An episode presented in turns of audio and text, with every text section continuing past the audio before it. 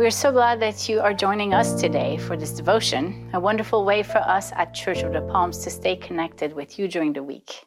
Today's passage comes from 1 Corinthians chapter 12, verses 12 to 26. Hear now the word of God. For just as the body is one and has many members, and all the members of the body, though many, are one body, so it is with Christ. For in the one Spirit we were all baptized into one body, Jews or Greeks, slaves or free, and we were all made to drink of one Spirit. Indeed, the body does not consist of one member, but of many. If the foot would say, Because I am not a hand, I do not belong to the body, that would not make it any less a part of the body. And if the ear would say, Because I am not an eye, I do not belong to the body, that would not make it any less a part of the body. If the whole body were an eye, where would the hearing be? If the whole body were the hearing, where would the sense of smell be? But as it is, God arranged the members in the body, each one of them as he chose. If all were a single member, where would the body be? As it is, there are many members, yet one body. The eye cannot say to the hand, I have no need of you, nor again the head to the feet, I have no need of you. On the contrary, the members of the body that seem to be weaker are indispensable.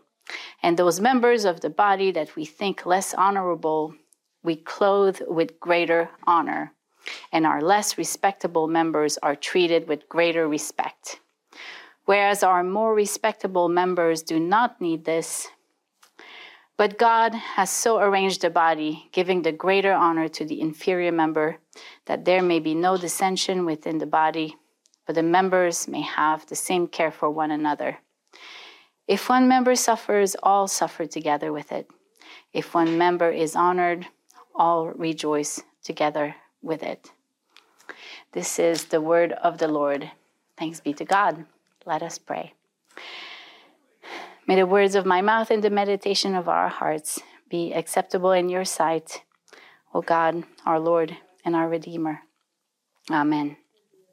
We have a work tradition here at church during the academic year to hold small groups within our church staff. This is a way for us to connect outside of the work world, and it is a way for us to get to know each other at a more personal level.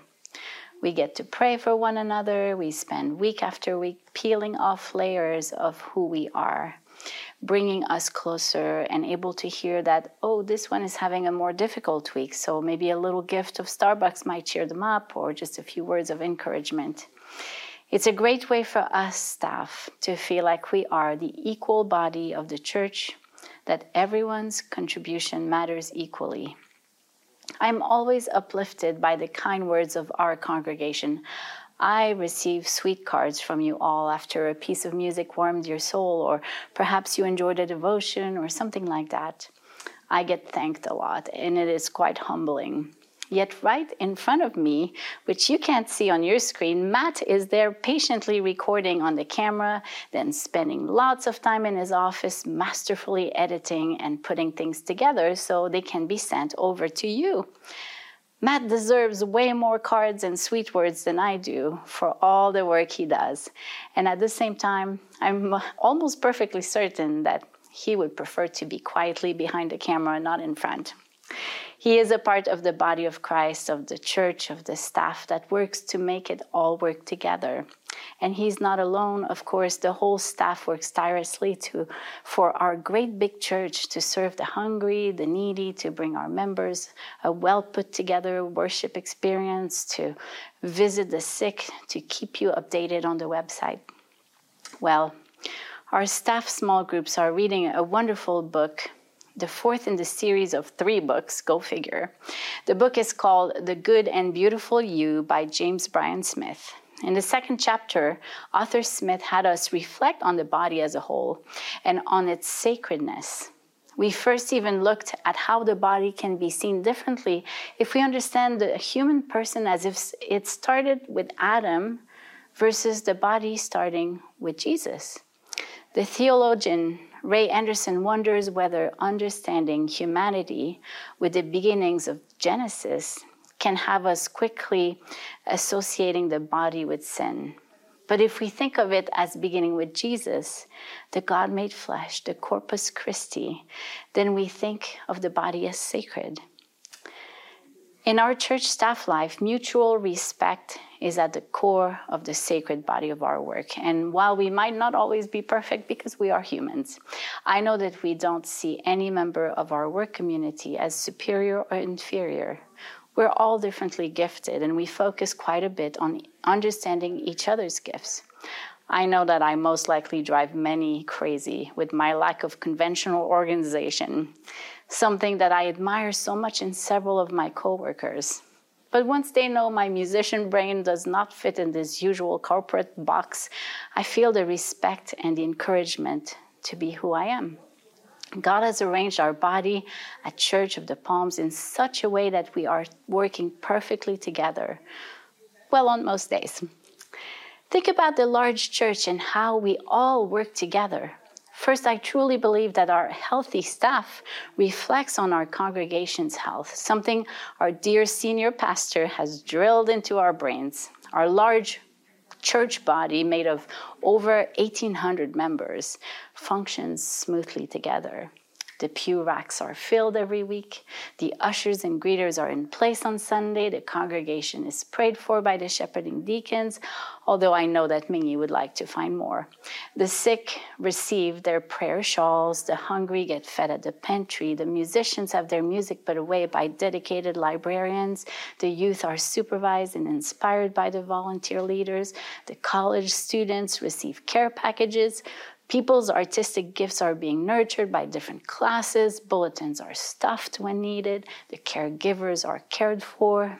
The worship service is enhanced by uh, musically by a large group of volunteers. The bereaved are compassion- compassionately surrounded by the memorial team on their most difficult day. The church is overseen by a group of talented and smart elders. Our deacons work to provide joy and healing. And this is just to name a few things. The body of Christ works together so beautifully. And as Paul says, if one member suffers, all suffer together with it. If one member is honored, all rejoice together with it. And this could not be truer at my wonderful church. So, whoever you are in the part of the body, thank you. Even if you feel that there's not much you can do, any small part nourishes the church's body. And I encourage you to reach out to see what you can do, even if you're homebound or if your physical strength prevents you from doing a lot. Prayers for our church members and our world are an essential part of the well being of the body. And that is something that all can do. It can never be underestimated. So, what are your thoughts about the body of Christ? Does this help you see your peers as more significant, no matter what they do? Does this inform how important you are? What a beautiful, breathing, and wonderfully alive body of Christ we get to live in. And I'm grateful to God for making me a small part of it. Let us pray. Gracious and loving God, we give you thanks for caring for this body and we pray that you would strengthen us and that you would include everyone and keep growing us so we can be healthy and strong. We pray this in Jesus' name. Amen.